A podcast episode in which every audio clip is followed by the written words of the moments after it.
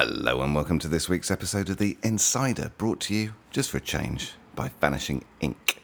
Today we're lucky enough to have on the line all the way from that there Los Angeles, Mike, and now I've got to look at my phonetic pronunciation even though you just told me, Mike Pisciotta. Mike, how are you this morning? I'm very good. How are you doing? I am peachy. Thank you for doing this first thing in the morning for you. I realise you're up because you've got kids, but nevertheless. Oh, that's thank- right. Yeah, you're you're eight hours ahead of me, right? Yeah, Well, how's my day going to turn out? Is it all right? It's gonna be great. There's Oh, gonna be there's gonna be a card that you find on the sidewalk that might be the five of clubs. awesome.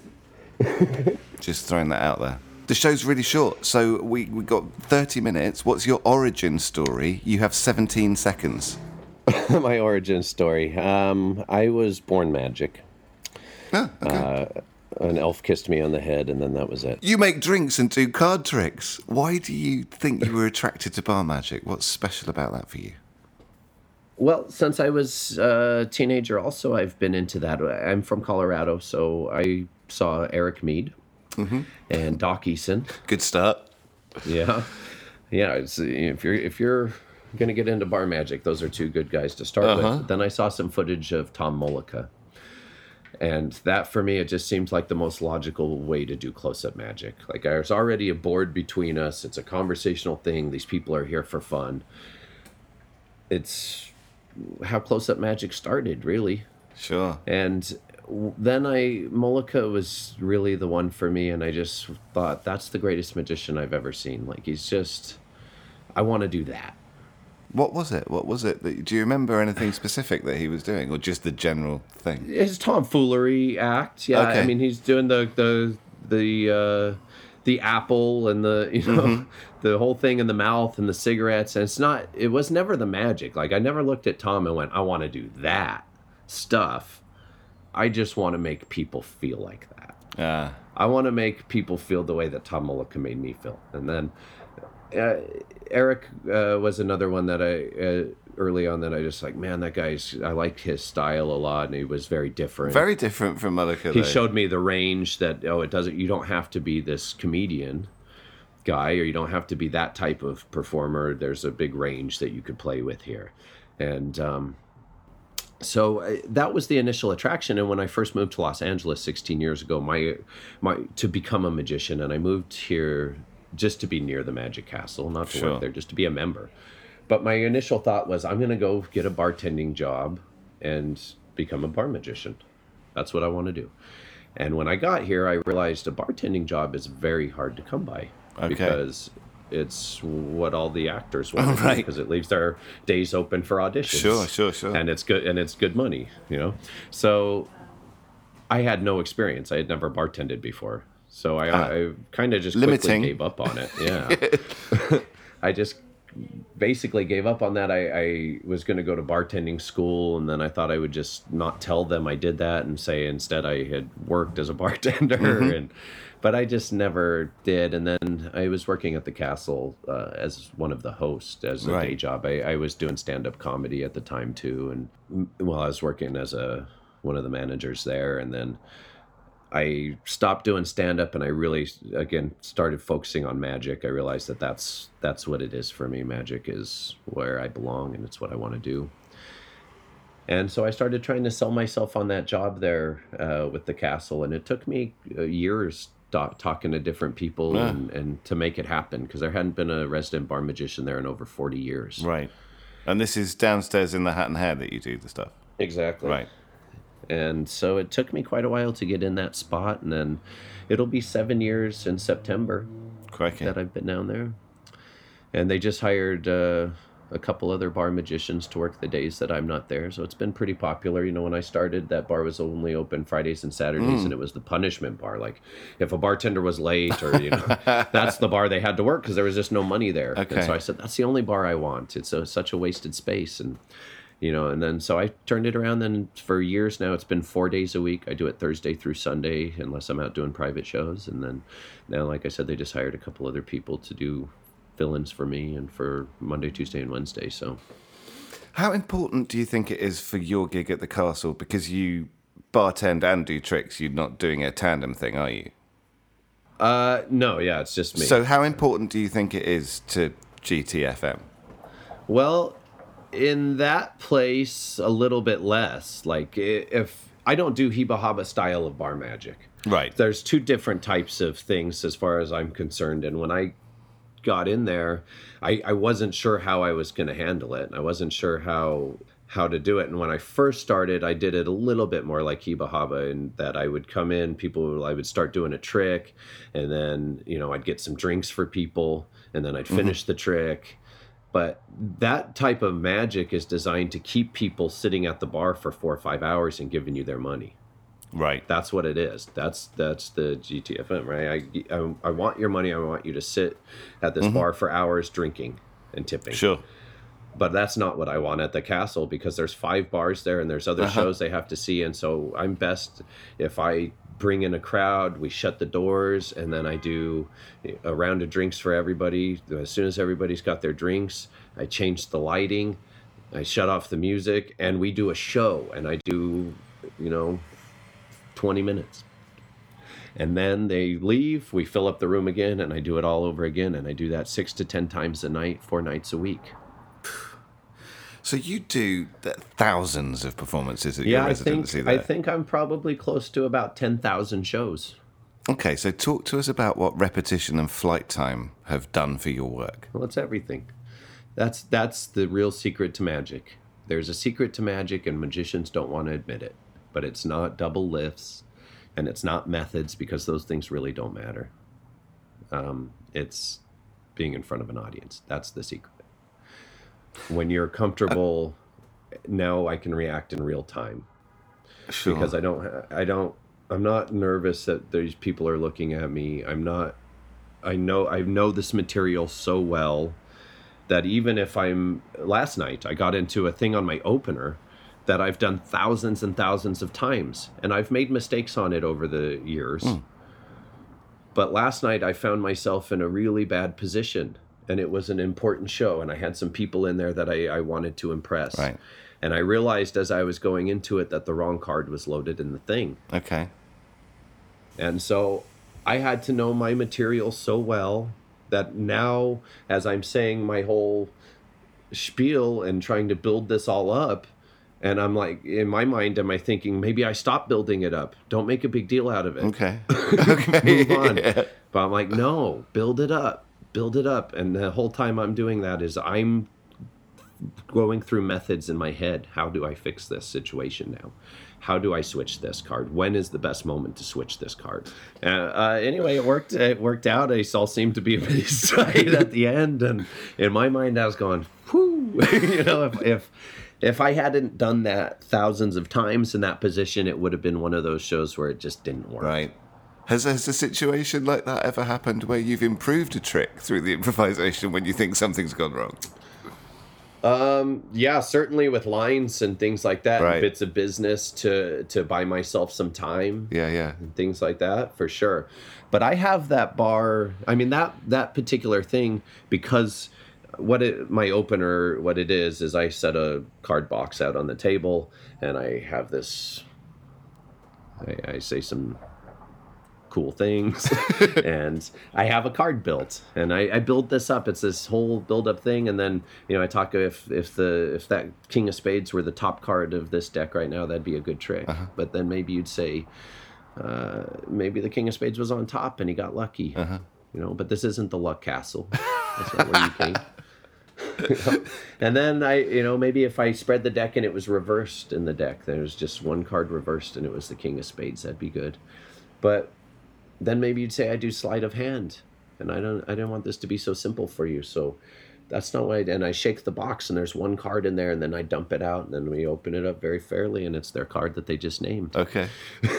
okay. So, you know, normally that's a thing, but last night it just went awry. And but but it's when it's your material and things methods that you've designed and you've come up with and you've done thousands of times there's a bit of comfort in in knowing that this isn't the end of the world if it doesn't work Yeah, yeah. uh, i'm comfortable in front of the audience enough that if this happens at the beginning i'll get you back Right. you know, the flop sweat's not going to start until the second thing goes wrong, or the, you know. But hopefully that doesn't happen anymore. I hope so. So, if anyone's listening to this that's a, a younger magician, and, and we've talked a lot on this show about flight time, where they're not all going to be able to get gigs at the castle. What advice would you No, give? not, what, but- what advice would you give to them?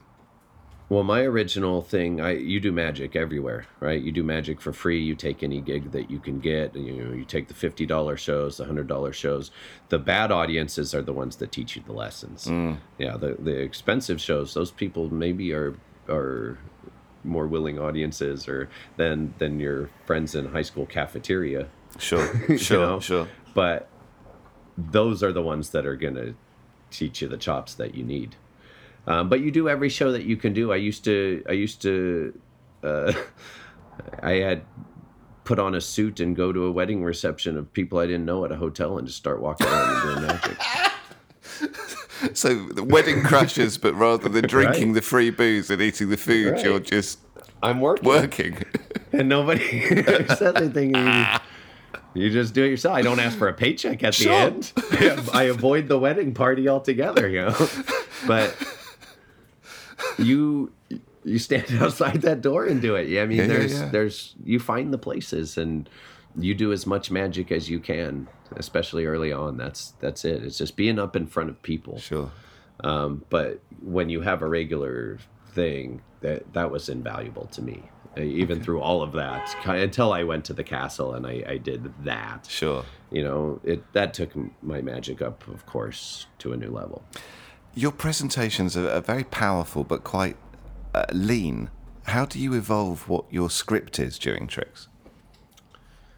Oh, the script usually dictates the effect for me. I, I come up with an idea that I want to share, and then that's that's I come up with the effect to match that. Ah, Typically, sometimes I have tricks, and then I come up with the pattern for the trick. So it does go both ways. But typically for me, I say, "What is this show about?" And what do I want to say to you? How do I want you to feel when you leave here?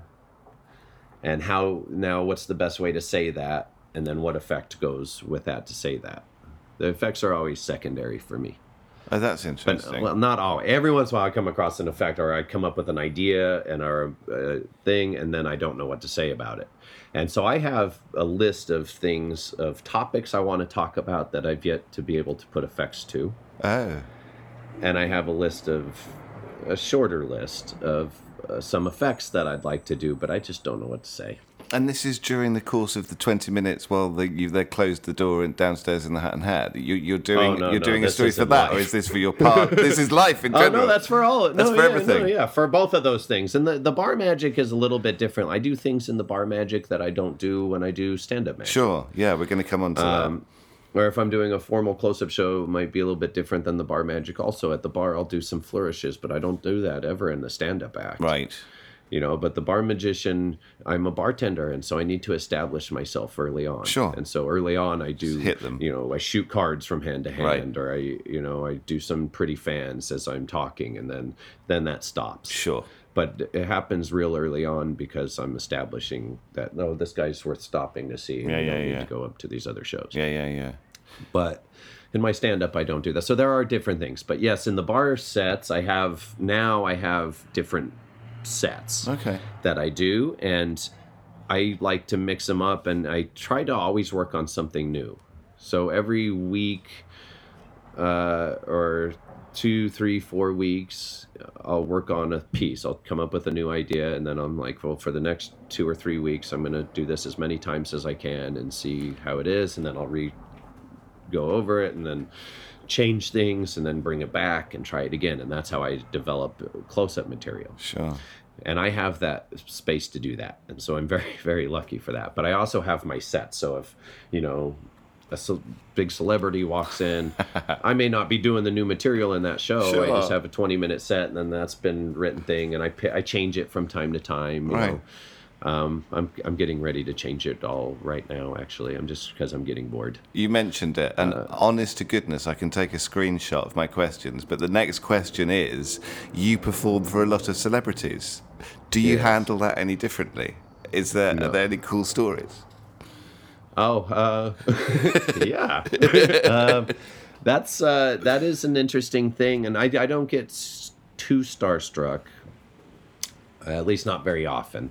And I, I've been very fortunate in that, and the castle has allowed that. Like I, I've met a lot of these people at the castle, and then they have me to their homes Right. or to their parties, and then I meet other celebrities there, and it's just kind of grown from that. And so I, I do get to to do a lot of their birthday parties and things like that. And um, but at the castle, it's a regular thing because uh, it's Hollywood. Yeah, and yeah, There's a no photo policy, and so they come. It's a safe space. Um, right. Uh, so, uh, let's see. I had here's a interesting story. I had Miss. Uh-huh. Maybe you know what? Maybe I shouldn't say names. it's somebody from a metal band who wears makeup. That's right. Uh, his wife, uh, she, I believe is her name. And they had their kids, I believe a son and a daughter, and their significant others Okay. with them. And then we closed off the bar, and that was it. Oh wow. and I was doing a show for them, and and uh, puts her leg up on the chair, and she looks at Nimitz and she says, "Are we gonna take him home tonight?" and Miss Nischman said, "Yeah, I think so." and her son goes, "Mom."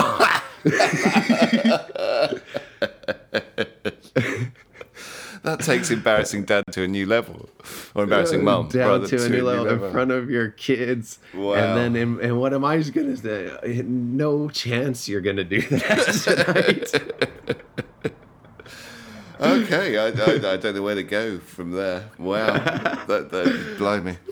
Um, that was that's an interesting. Yeah, that celebrity story. is an interesting. but I've had story. some I've had some good ones and I've you know I've I've had like I said I don't get starstruck too easy but uh, for me uh, meeting people like uh, Stephen Hawking and I did I got to do a show of Kip Thorne also it, uh, I time traveled with Kip Thorne cool. that was awesome uh, I time traveled with Matt Smith from Doctor Who Yeah, he's from my, my my neck of the woods. Yeah. But I, I've had some some ones that for me, like, you know, I told Ozzy Osbourne, I'm like, I wish I could tell my 16 year old self, uh, or my 13 year old self who got detention for carving your name in his desk. One thing. this was happening right now, you know. But I, it's it's it's neat and some, but they're just people, and that's what I've come to learn is they're just other people Sure. and they, they like to be entertained too and so it doesn't uh doesn't get me too often but i like it Ah, absolutely. it's a nice market How do you decide the sequences in your work? Uh, How do you determine opener versus closer versus middle piece? well i you know the the opener there's there's some i used to be real into the you have to this has to be flashy you have to come out and do something within you know 20 seconds that really catches their eye and but that's not my kind of magic and so that's not what i do i, I come out and i talk and it takes me a little while to to do the very first thing but i want it to be uh, really powerful a lot of times like that one i do at the bar uh, a very common comment is that's your opener from layman Oh, and that's what I want. I want that. I want them to go. Yeah, I want my opener to be what something that strong enough that other people could close a show on, oh, or you could close a show. Sure, on. I could close a show on it. sure. And then, of course, your closer also has to be that. The middle pieces are the ones where I'm going to tell you the story, Okay. or I'm going to to break down whatever it is this show is about. And so, I guess the openers and the closers have to just kind of be the well, the anchors to that. That has to, you know, I, I'm going to set a, a expectation on that, and then the end has to kind of wrap it all together Right. Right? The, or my general message of whatever it is my show was about. I mean, I don't mean it's preachy. I don't mean to like preach to people or no, anything no, like that. but in my mind, I have uh, what is this show about? What do I want them to feel? Mm-hmm. And so I just base it all on that. But you know, the middle pieces are the longer ones, and then it's a roller coaster. You can't have a long story and then a long story, and then you can't do that No. And not all tricks need stories either that's it just of course you know some some magic just stands on its own Absolutely. some of it is to just lead you towards other expectations and things, and then I could reverse those expectations on the next thing. So those middle pieces just kind of dictate themselves, I think. Sure.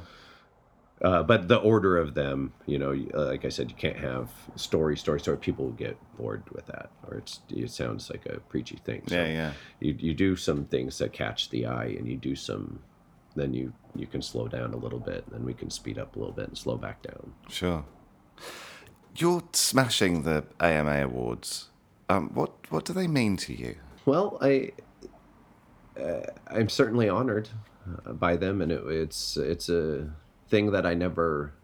It wasn't ever the goal. I, didn't go. I'm just going to go win a bunch of awards. Right. You know, it was what it is. I guess is it's recognition from people, and it feels good. Uh, uh, who doesn't like that? Um, it raised my prices, Okay. and it and it justified it Yeah, yeah. uh, for people. You know, when it's on um, two-time close-up magician of the year and parlor magician of the year, Yeah. and I give them a rate, and then it's you know, it helps with that. Yeah, yeah, yeah. So so as a uh, on a professional level, it, it means that um, it, it's just extra justification. On a personal level, it, it's touching, and uh, but I try not to. I, I try not to think about it. Like I know, every show is a new show, and I may fail. I may be, Right. like I, I don't let it go to my head. Like I, that vote could have gone any way. I'm sure. Sure. And it, maybe more of my friends voted than other. I don't know. Yeah, yeah, yeah. I don't know how it came out that I won that thing. They don't tell me. Okay. So I don't. Maybe I won by one vote. Sure. Sure. know. Just take I- I it, don't man. know. You got the extra fees. Yeah. It's all good. I, my point is, I don't dwell on it. Sure. You know, I have the wands, and I think they're beautiful, and I love them. But it's you know, I'm focused on my next show. Sure. Now that, that, that transition from winning the, the, the close up to the parlor, uh, my moles tell me that the material that you're doing in the parlor show is wholly different from your close up stuff. Um, Indeed, it is. let's talk about the parameters involved with this change. Are there limitations or new opportunities regarding what can or can't be doing relative to doing the close up stuff? Well, the close up stuff, like I said, uh, the close up room and the bar can be very similar mm-hmm. for me. And so it was just something that I had all these opportunities to work on. But I, I noticed a lot of the calls I were getting for shows were things that were like, oh, it's 60 people or 70 people, and we just you have you do a show. Mm-hmm. And I'm like, well, this material is just not working for that. Like, it's my ma- i- in it's designed for 20 people mm. And so it was always something that I wanted to to do to to move it into a bigger field and start doing more stand-up magic just as a professional so I could sell more shows Right. but it's also mm, ideas and things that really appeal to me and I do A lot more mentalism. like I think a right? lot of people might call it mentalism Yeah, yeah. um, but I also uh, I'm magic, so I I don't deny that, and I I like I'm a I I don't see how those things don't go together. Now, mm. any of my skill sets that I have make me, Sure. and that's the things that I'm going to do. Like I, so my my, my point is, some mentalists might go, oh, but that show's not real mentalism. Like he's that's a magic trick he did in the middle. but I don't care about that at all. I don't care what your definition of a magic show is. I'm this guy, and these are the things that I want to talk to you about tonight. Right. And so most of it is mentalism, I would say. But that's the things that I'm interested into, and that's the type of stuff that I like to do outside of just card tricks. Sure. Have there been any unexpected aspects to the transition from close up to, to stage and parlor that you found? How much that scripting and the parlor and how sharing bigger ideas has affected my close up magic. Ah, um, it left me less satisfied with doing certain things in close up, and so uh, uh, trying to to make that a little uh, match better. I, I don't know how to say this. Um, I, I'd like the philosophy uh, of what I'm trying to say in my parlor to to now show in my close up. yeah, yeah, yeah, yeah, yeah, yeah. No, that makes perfect sense. That makes perfect sense. It seems that recently the castle's kind of been a, greed, a breeding ground. It feels recently that the castle's been kind of a breeding ground for a new wave of great magicians. Lovick, Hughes, Delgadio, you. What's happened? Why? It seems like there's a rebirth of the cool happening. Yeah, well, I I don't know why that's happening. I think magic is just on that upturn in general. Right. You know, Delgadio and I came out here together. Uh-huh. We moved out here together to LA from Colorado, and he's one of my dearest friends for 20 plus years. He was the best man at my wedding. Right. Um, and when we got here, he introduced me to Lovick and Derek Hughes and Zabrecki and, and all these guys. And they were just, uh, you know what? I just think it was the right place at the right time. Okay. Just a perfect. So these, these interesting personalities all came together and, and, and started hanging out in one place. And some of them worked together, some of them worked on their own. And then you get cool things. It just all happened at once. It was just a, a perfect storm of cool guys. I think. I don't know. Um, uh, talking of incredibly exciting things happening, where else is better than London in January? And you're coming over for the session. the perfect Oh, time of year to visit. Um, and then going with the rest of the Vanishing Ink crew, hotfooting it to Ohio to uh, Magi Fest. What can people expect to see from you? Well, I think they're doing something special at both of these conventions in that this is not going to be my parlor magic or formal close up magic. What I'm going to do there is bar magic. And as far as I know, they're building me a bar. And I'm going to be doing ongoing shows as if it were like at the castle. You know, where I do multiple shows throughout the evening and we fill up the room and do that. I, I don't know exactly how they're going to work it out, but that's my understanding I have heard that uh, rumor. which is extremely exciting. Um, to me, I, I love to be able to share that with people. I've only ever had one other convention asked me to do that, and then when I showed up, it was just a folding table, not even a tablecloth. well, I, I, at least, at least And I went, "Well, this is not bar magic." uh, so I I talked to uh, Andy and Josh about it, and so I'm feeling pretty confident that this is going to be something really exciting. So you're going to mix it up for in terms of material because you're working to an audience of magicians, or are you just going to do the stuff that you know kills every week at the Hat and Hare? Um, I we'll see. I might do a little bit of both things. Yeah, I, I you know, the we'll see. Oh, exciting! We'll There's a tease Yeah, for yeah. you. Yeah, I might. I, they may be different. I might, may do different shows. Crikey! I'll have to just follow you around all evening. Okay, four quick fire questions to finish. I know we've gone over. Yeah, no problem. What's your favourite movie? Oh, Yeah, I know, right? Uh, man, The Big Lebowski. Okay, so I'll be buying you White Russians at the session, and you'll be performing in a dressing gown. Wonderful. Uh, pizza topping. People are gonna hate me, but I like uh, pepperoni and pineapple.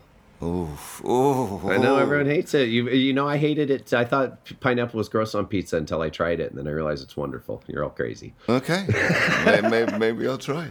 Um, your favorite person that makes music, or group, or composer, or band, or My dad. oh, that's delicious. How lovely. Um, finally, who would you rather fight? A hundred tiny Joshuas or one massive Andy? Oh, Yeah. Um, I, I come in with the hard hitting questions, Mike. I'm gonna go with one massive Andy. I think. Okay, let's see. Well, let's see what happens at the session.